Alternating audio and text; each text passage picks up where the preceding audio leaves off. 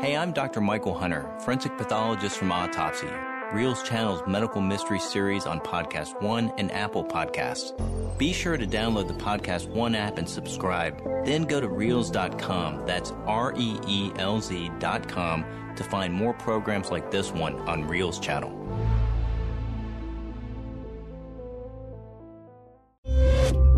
This morning, word that singer John Denver has died. Denver was killed when an experimental plane he was flying crashed in California's Monterey Bay. John Denver was a legendary singer songwriter. His talent for writing and performing hit singles made him a global superstar. What Elvis Presley was to the 50s and the Beatles were to the 60s, John Denver was to the 70s. From country roads to Rocky Mountain High to Annie's Song. By the mid 70s, he was one of America's biggest selling artists. He sang from the heart. And everything that he sang about was a reflection of himself. He wrote around 200 songs and sold over 35 million albums. He had a special voice and a special gift. But on the afternoon of the 12th of October 1997, experienced pilot John Denver crashed his plane into the Pacific Ocean. Investigators still are putting together the pieces of a mystery. Something very bad happened during that flight. But John's unexplained crash fueled rumor and speculation. The best information we have is that he may have hit a pelican. Federal authorities say John Denver was operating without the certificate required to legally fly his plane. But only fragments of John Denver's plane and parts of his body were recovered from the water. Officials say the body was unrecognizable, and they plan to perform an autopsy later this morning. Now, renowned forensic pathologist Dr. Michael Hunter is reopening the case into John Denver's mysterious death. John Denver was an experienced pilot with almost 3,000 hours under his belt. The day that he died, he was flying in near perfect conditions. So, how did this accomplished pilot dramatically crash into the sea?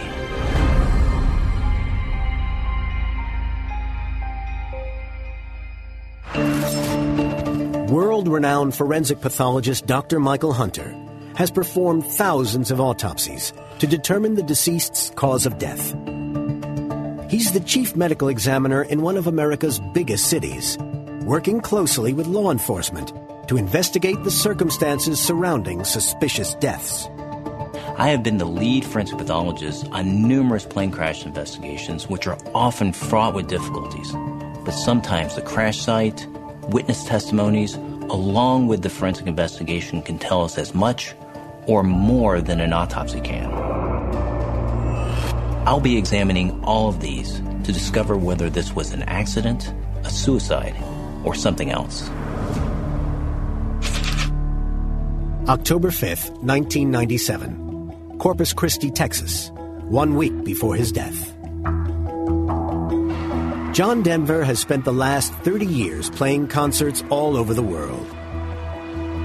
But at 53, the twice divorced father of three isn't the star he once was. Lee Holdridge, composer and friend. John's records were not selling like they used to.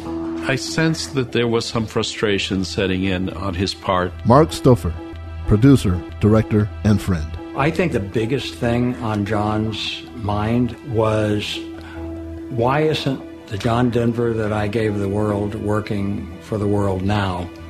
His career struggles were very powerful. But John has never lost his core following of loyal fans.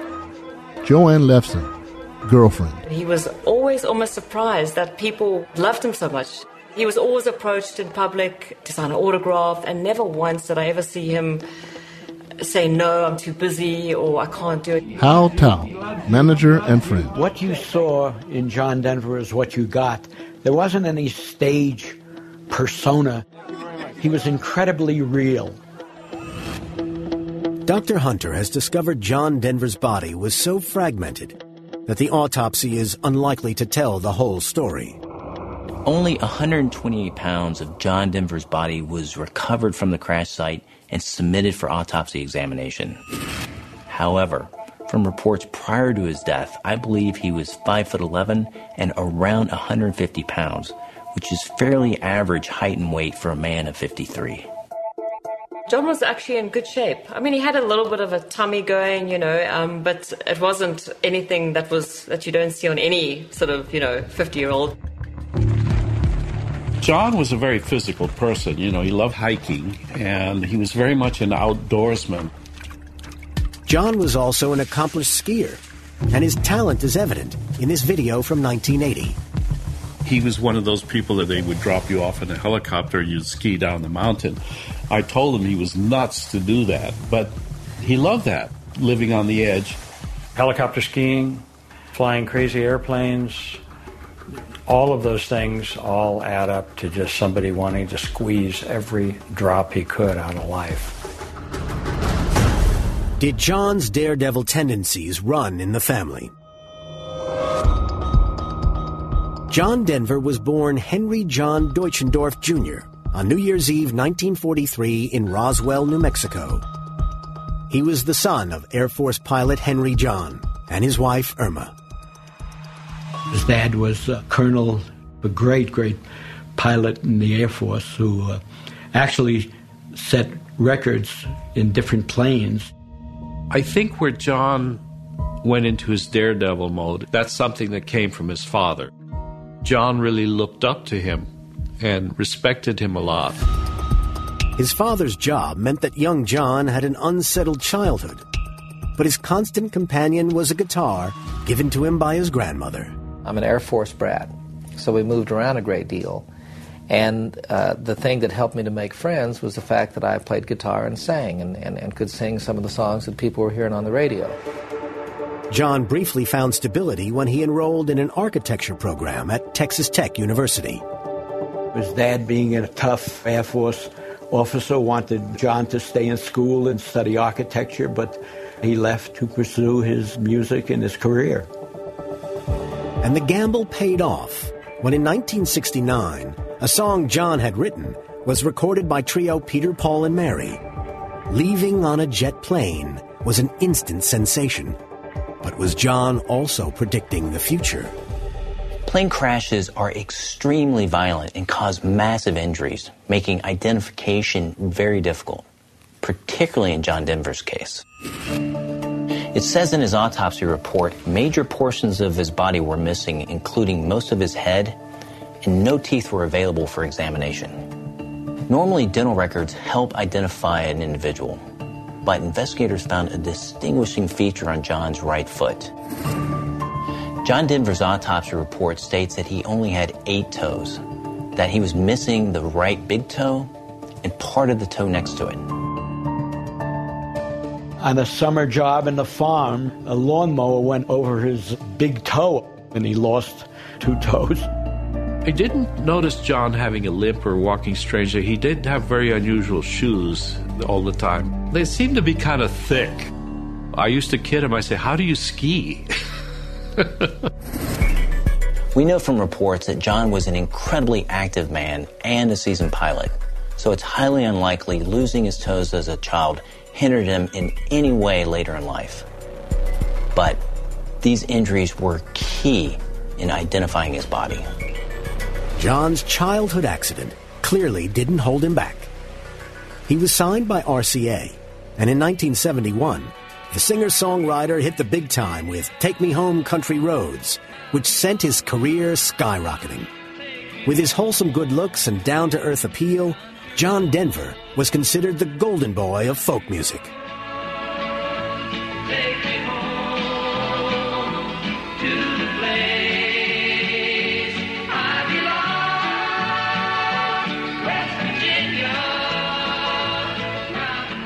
From that point, he started having one success after the other. And of course, that led to television shows, and he became quite a personality. Album after album went platinum. By the end of the 70s, he was one of the most famous musicians in the world. He sang from the heart, he sang about the environment, and he cared about people, and he cared about children, and he cared about world hunger. He really just sang about things that really mattered. Those classic songs are so big at the time, no one's been able to ever forget those.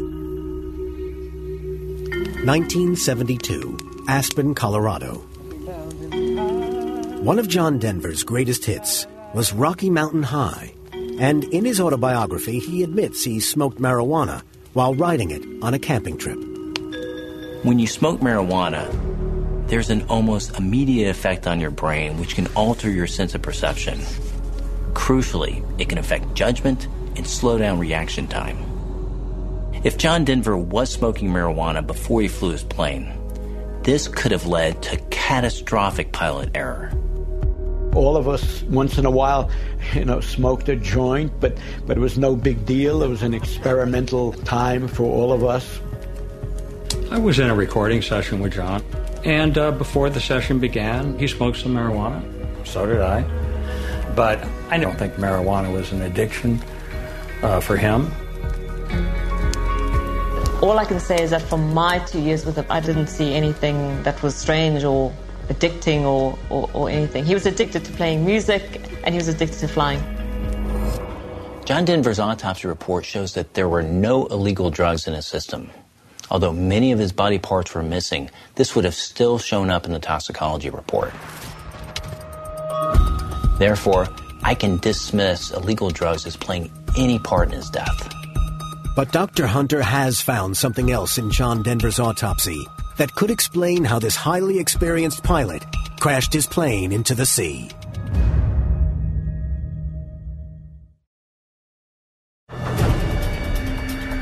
On October 12, 1997, the legendary singer songwriter John Denver suddenly died in a mysterious plane crash. Now, one of America's top forensic pathologists, Dr. Michael Hunter, is investigating his case.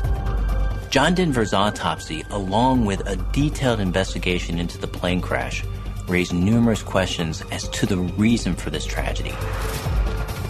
By all accounts, he was a fit and healthy man who occasionally smoked marijuana. So I can rule out illegal drugs as playing any part in his death. October 7th, 1997. Spanish Bay Golf Course, Pebble Beach, California. Five days before his death.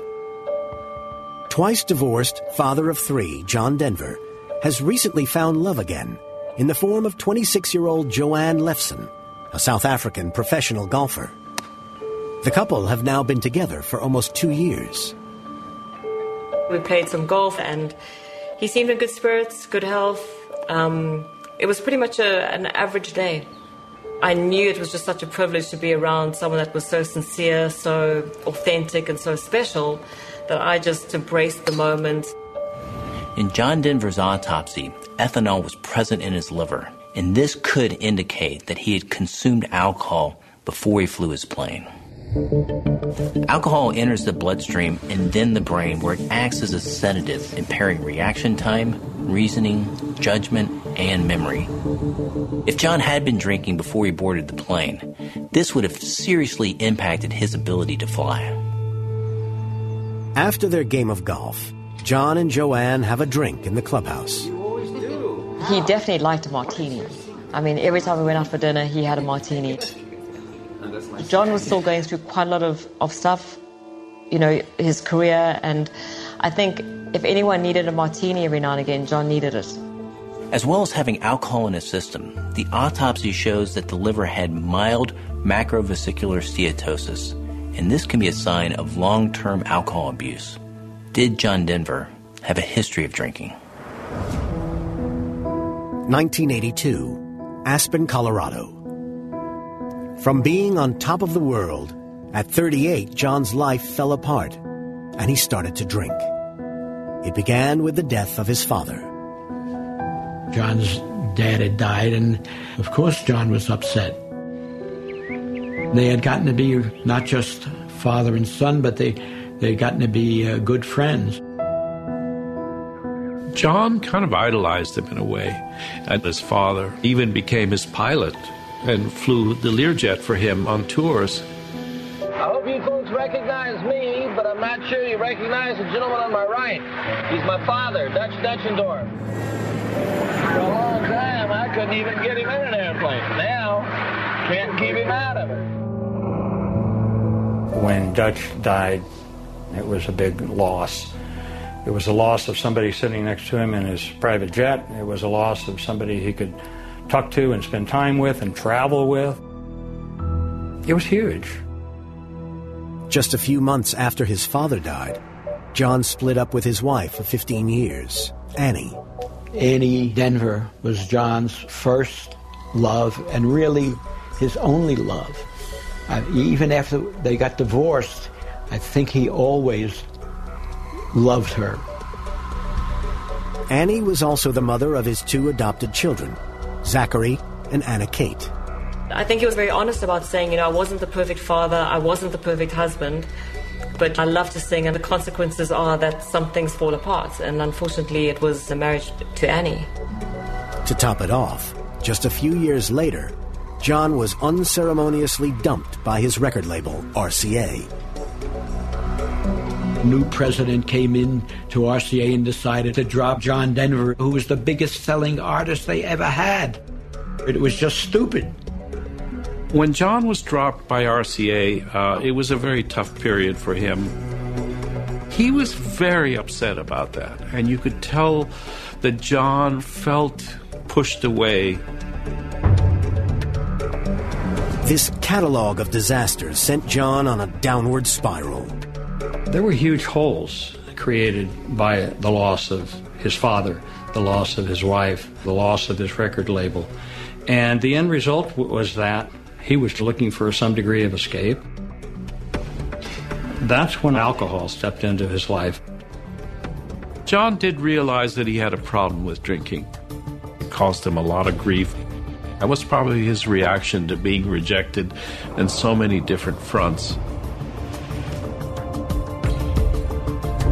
And more rejection was to follow. Challenger, go with throttle up. This difficult period in his life was about to take a dramatic turn for the worse. He loved NASA. He loved the space program. He loved the lofty dream of actually going into outer space. He wanted to be one of the first civilians to go in the space in the Challenger. And he was supposed to go on that flight, except that they decided they wanted a school teacher. Challenger now heading down range. Velocity 2,900 feet per second.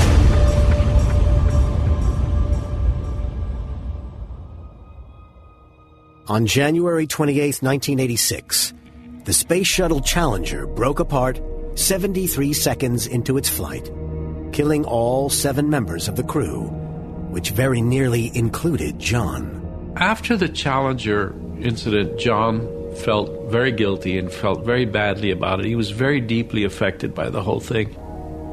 I don't think he ever got over it. When the space shuttle crashed, I just saw a crash in John. It was a huge thing. That uh, launch of the space shuttle was to John an elevation of humanity, and all of a sudden it's over, it's gone. Dr. Linda Papadopoulos, psychologist. A lot of people speak about survivor's guilt, that sense of, of vulnerability, and, and also the sense of, well, why me?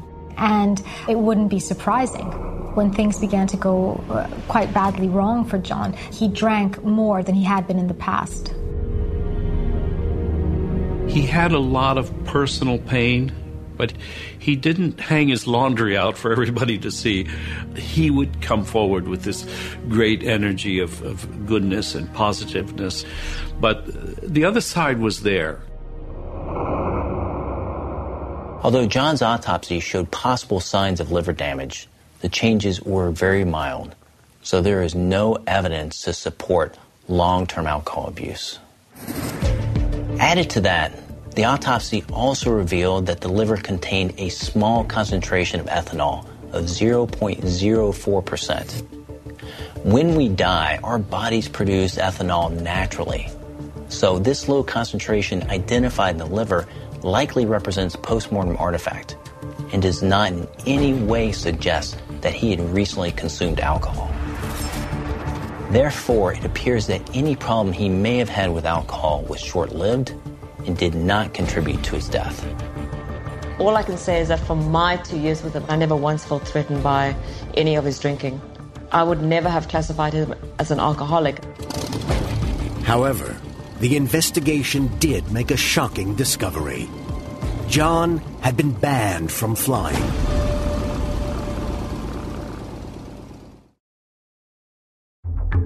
On October 12, 1997, the legendary singer songwriter and skilled pilot John Denver crashed his plane into the Pacific Ocean and died.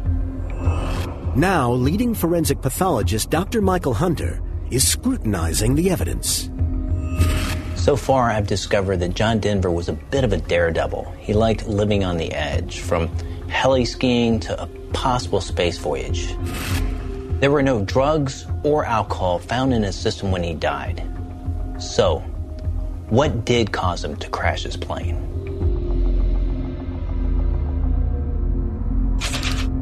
October 8, 1997, Los Angeles, four days before his death.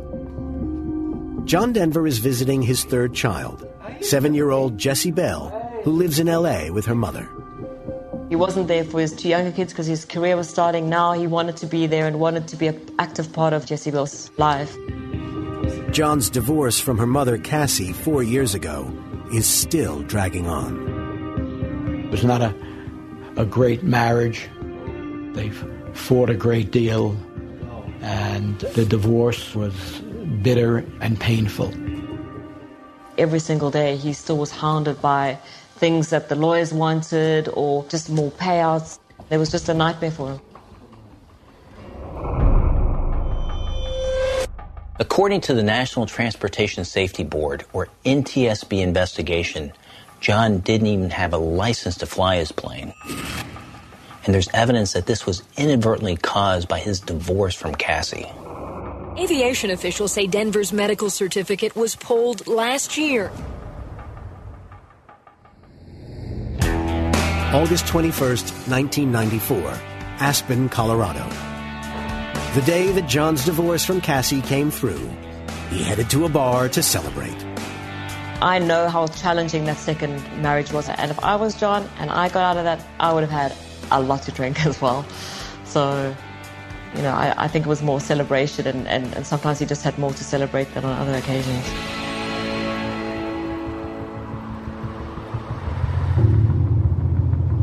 After his night of celebration, John headed home.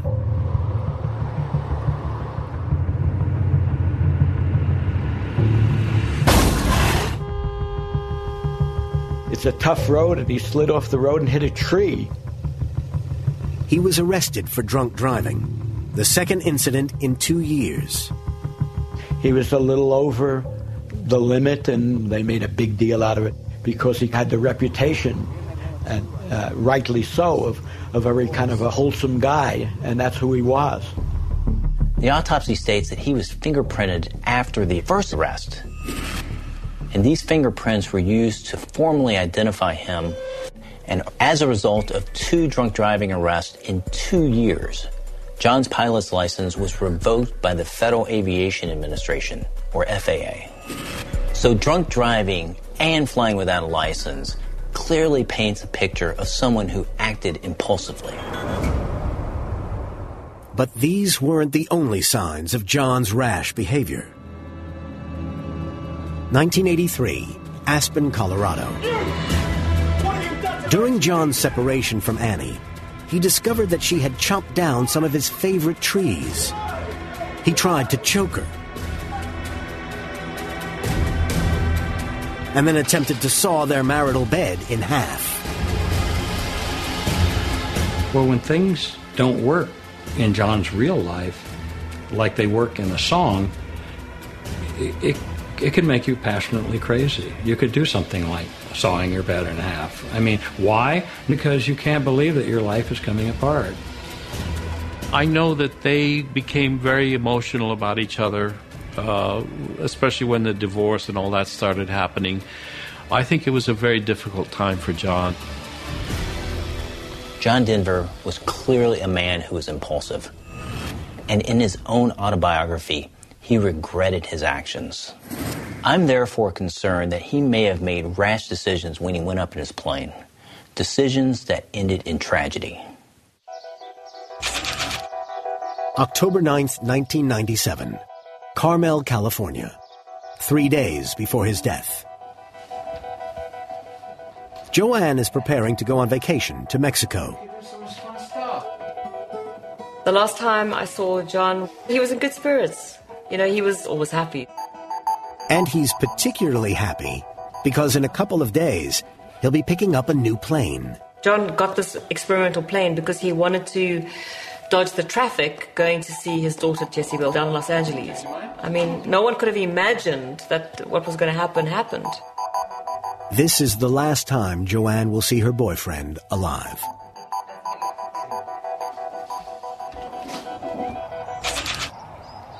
October 11th, 1997, Santa Maria Airport, California, the day before his death. John meets his new plane, a Rutan Long-EZ. It's an experimental aircraft, which means it's home built. John's had been constructed 10 years ago. Local pilot Eric Cobb is helping John prepare for his first flight. John was very excited about buying the plane. It's a new toy. It's a wonderful toy. It meant a lot to him.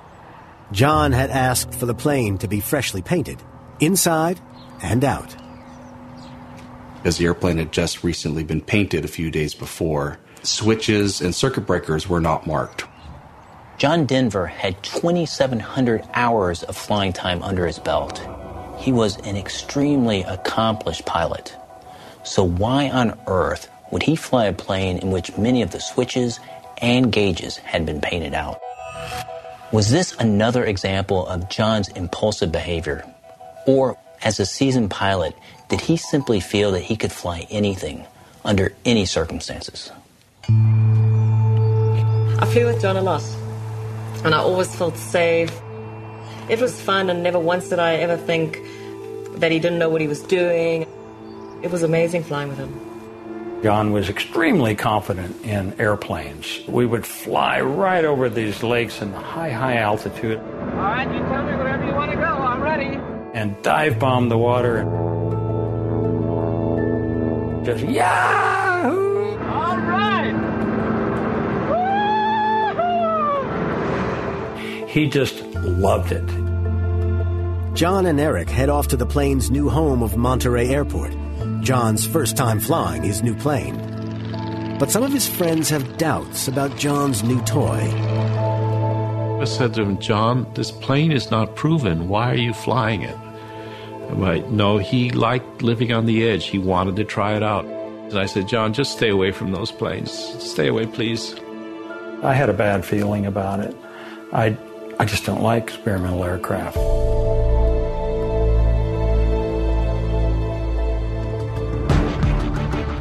As well as flying with unmarked switches in an unfamiliar plane, Dr. Hunter has discovered something else in John Denver's autopsy that meant he was dangerously close to the edge. So, if any of my listeners are like me, you have maybe started to notice that you have some gray hair starting to come in, and it maybe has been a little while since you've been able to get to the salon, or you're a little hesitant to try out just sort of a store bought hair dye. Um, I know that sort of thing always makes me a little nervous. You never know quite what color it's going to turn into, but What's great is now you can take coloring your hair at home to the next level with Madison Reed. You really deserve gorgeous professional hair color and it gets delivered to your door starting at just $22. You know, for so long, women have only had the options of going to the salon or using a store bought kit. And I think that Madison Reed has really changed the game here with the different amazing colors that they have and being able to just find it online using their website. You can go through and pick your perfect color, find your perfect shade. It was really easy for me, and I'm really excited to get these gray hairs gone and get a new hair color that really makes me feel excited and ready to take on anything. And what makes Madison Reed color really unique and why it's so great is that it's crafted by master colorists who blend all types of nuances of light and dark and warm and cool tones to create over 55 gorgeous multi-dimensional shades. So you will definitely find a shade that works well with your hair color. Or if you want to change it up, that's fun too. Um, you could try a whole different color why not? Now's the time to do it. Um, find your perfect shade at madison-reed.com. And right now, Autopsy listeners get 10% off plus free shipping on their first color kit with code LAST HOURS. That's code LAST HOURS, L A S T H O U R S. Legendary singer John Denver was just 53 when his plane crashed into the Pacific Ocean. And renowned forensic pathologist Dr. Michael Hunter is trying to discover the reason for this disaster. John didn't have drugs or alcohol in his system when he died but I'm also building a picture of someone who is oftentimes impulsive. 8 a.m., October 12, 1997. John Denver's house, Carmel, California. Less than 12 hours before his death. I had spoken to John the morning of the crash, and he was going to do two of the things he liked to do best. You know, flying a new plane, and golf was an, another passion of his. 10 a.m., Spyglass Hill Golf Course, Pebble Beach, California. Less than 10 hours before his death. John meets up with his great friend Bill Twist, along with some fellow golfers. If there's one thing that John loved more than singing and flying, it was golfing. I think he was about 11 or 12 handicap, but some days he could really be like bad. He was almost like a boy in a candy store, you know, on the golf course. It was just so innocent and so endearing.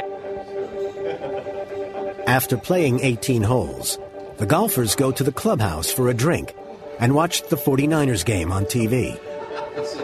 John refuses any alcohol as he wants to fly his new plane and orders a soft drink instead.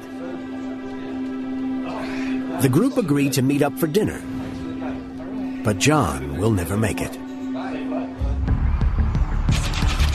4 p.m., Monterey Airport, California, less than two hours before his death. John has arranged for mechanic Chris Hadland to help him with his new plane. John had pulled in in his Porsche. He was in great spirits. He was very happy and friendly, but that was John on any given day. Chris helps John make preparations for his flight in the Rutan Long-EZ. I did not notice anything out of place. He had a, a, new airplane to him, and he was going out to have some fun. As this aircraft was new to John Denver, it was imperative for him to conduct a thorough pre flight check. If he overlooked anything, he would be putting himself in danger. I think John spent a good 45 minutes just checking the airplane over for general airworthiness. He was in no hurry. He was just enjoying the airplane. John then asks for help checking the fuel levels, which are positioned behind him. He told him it was less than half. Looked at the other side and could see that it was less than a third, maybe about a quarter of a tank. And at the time, one of the line service gentlemen was standing near us, and I told John, I said, we can get the fuel truck over here. We can put fuel in there. Um, and you don't even have to get out of the airplane. It'll just take a few minutes. And his his reply was, "I'll be fine. I'll only be up for about an hour." Um, I remember thinking to myself, "That's not a whole lot of fuel," but he was the pilot, so I, I left it at that. John begins his maiden solo flight in his Long-EZ. He um, contacted the tower, uh, the ground control. And say direction as requested. And that was the last time I saw him. I stood there at the hangar door as he taxied away. 5 p.m. John carries out three touch and goes, which are practice takeoffs and landings. Eventually, he heads to the skies.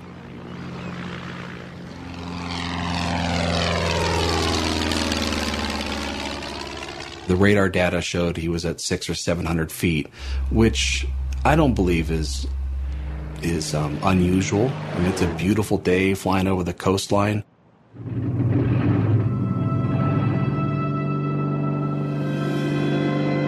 But about 25 minutes into the flight, 100 yards offshore, John's plane pulls slightly to the right and then suddenly nosedives into the sea.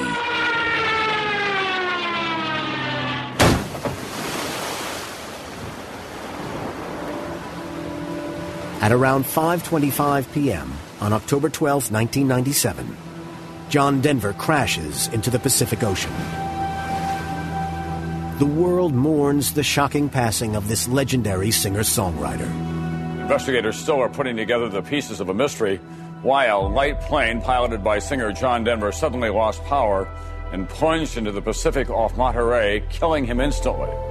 Right away, I knew that it was John Denver. He was flying the only experimental airplane in the vicinity at that time. Search teams recovered wreckage from John Denver's single engine plane. And then some calls came in from the National Transportation Safety Board. They told me, don't go anywhere, don't talk to anybody, we're coming to see you. And that's when it hit me. And I just sat on the couch, kind of in a daze. When I heard that John had died, I, I couldn't believe it. I couldn't believe that it was even a, a, a plane accident because he was such an experienced pilot. John and I were spiritually connected. We held each other as brothers. And when John died, I lost my, my best friend. But that's the way life is. When John died, I cried. It was a big loss. It felt like a little bitty piece of me, you know. It died too. Officials say the body was unrecognizable, and they plan to perform an autopsy later this morning. I've been the lead forensic pathologist on numerous plane crash investigations, examining both the autopsy and the scene. To begin with, his autopsy shows that his body was so fragmented that it was almost impossible to examine. We also know that the toxicology report shows that there were no significant drugs or alcohol in his system, and that investigators were able to identify him through fingerprints and his missing toes. Only about half of his heart was recovered, and on its examination, there was no coronary artery atherosclerosis detected, suggesting to me that it's unlikely he had any kind of cardiac event. With only pieces of John Denver's body available for autopsy, Dr. Hunter reviews the evidence from the scene. The first thing I noticed is the discovery of feathers embedded in the aircraft and floating in the water. Did he hit a bird? Currently, the best information we have is that he may have hit a pelican, a large bird. Investigators discovered that these feathers were from some kind of Canadian goose. As these are not birds that are found in California during October, where did these feathers come from? Chris Hadland may be able to solve the mystery. He had pillows behind his back because the airplane was designed for somebody who was much taller than he was. And uh, that pushed him forward enough so that he could actually reach the rudder pedals. So the feathers that were discovered in the wreckage came from a pillow and not from a bird. But there were a number of other intriguing objects that were found in the wreckage, including a mirror. One of the concerns he had was he was not able to see the fuel gauges. And I went into the hangar and came back with my uh, inspection mirror. And he held the mirror up and he said, Yes, I can see the fuel gauges. So this is the actual mirror that, that he took with him on that day. Despite being able to see how low the fuel gauges were, John didn't refuel. Was not refueling actually an intentional act? I already know that he had a lot of problems in his life a tricky divorce, a flagging career. Was his careless behavior, in fact, suicide?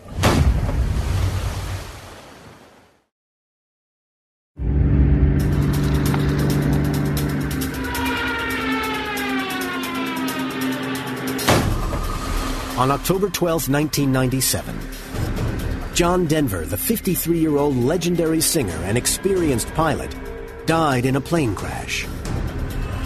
Renowned forensic pathologist Dr. Michael Hunter is analyzing John's autopsy and other forensic evidence to build a picture of what happened on that day.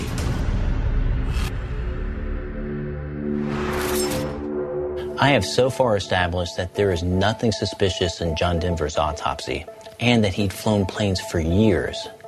But he wasn't flying with a license and he didn't refuel his plane. So, did John Denver commit suicide? He did have a lot of stuff weighing in on him. Maybe something happened. Maybe he just had this moment that, you know, screw it, I've had enough. But that's not the John I knew. The theory about John committing suicide, I think, is probably not right. I never saw that side of him. He was always about picking himself up and starting over again. The investigators didn't find a suicide note, and from all accounts, it's unlikely John Denver intended to kill himself. So I can rule this out as a cause of death. Maybe he simply thought he had enough fuel to complete the relatively short flight that he had planned. John was highly intelligent, but he didn't understand the piece of equipment he was in. There was no familiarity, and when somebody says it's low on fuel, it was probably a lot lower on fuel than he interpreted low on fuel to mean. John lived on the edge. So I think when he sees that the gas level is not very high, I think he would have seen it as like, ah, you know, this is one of those small dangers, like jumping out of a plane to go skiing. So I think he went into that flight feeling positive that he'd come out of it okay. Despite the fact that John Denver thought that he had enough fuel, it's clear from eyewitnesses that he had run out. Witnesses said they heard a pop and saw a puff of smoke before Denver's plane plunged into the ocean. I believe all evidence points to John Denver's plane backfiring. When fuel is low, the plane will backfire because there's more air in the system than gas. The bank signals that he urgently needed to switch fuel tanks. It was a race against time before the plane lost power. I'm sure John would have panicked, particularly because he was too low to have any kind of safety net. The aircraft was the type assembled by an amateur and classified as home built experimental. Just because it's in experimental category doesn't imply anything lacking with regard to safety. But there was something unusual about the Long-EZ that John had bought. The original design of the airplane uh, had the fuel valve located between the pilot's knees, whereas on this airplane, the fuel valve was behind the left shoulder of the pilot. There were three positions left fuel tank, right fuel tank, and a off position. The positions left and right were anybody's guess because the airplane had just been painted and it was really difficult to turn. He had pillows stuffed behind his back, but in moving his body forward, it made the fuel selector handle more difficult for him to reach. I made a joke and said, Well, you need a little monkey to go with you. And he responded, and I kind of took it as a joke at the time, Well, why don't you go with me? And I remember thinking, Is this an invitation? You know, and a whole bunch of things went through my head at that moment. And I didn't respond, I didn't say anything. But maybe it was an invitation, and so I'll leave it at that. Dr. Hunter believes he can now piece together the reason for John's death. John Denver's plane crash involved a catalog of errors. Firstly, half of the information within the cockpit of the plane was painted over, including the fuel selector switch. Secondly, John didn't refuel and his plane backfired, suggesting that he'd run out of gas. I'm sure he would have panicked trying to quickly switch fuel tanks before his plane lost power. However, crucially, the fuel selector was located behind his left shoulder instead of between his legs. The fuel selector was not only hard to reach, it was very hard to turn. John therefore would have had to loosen his straps, twist his body around to the left, and reach for the fuel selector switch with his right hand. This would have meant that he likely inadvertently pushed his right foot onto the right rudder pedal. This would have turned the plane, but he must have lost power at the same time. Without power, the nose dipped and the plane dived straight down. Because he was only flying at 600 feet or possibly less, there was no time to recover the plane before it plummeted into the sea.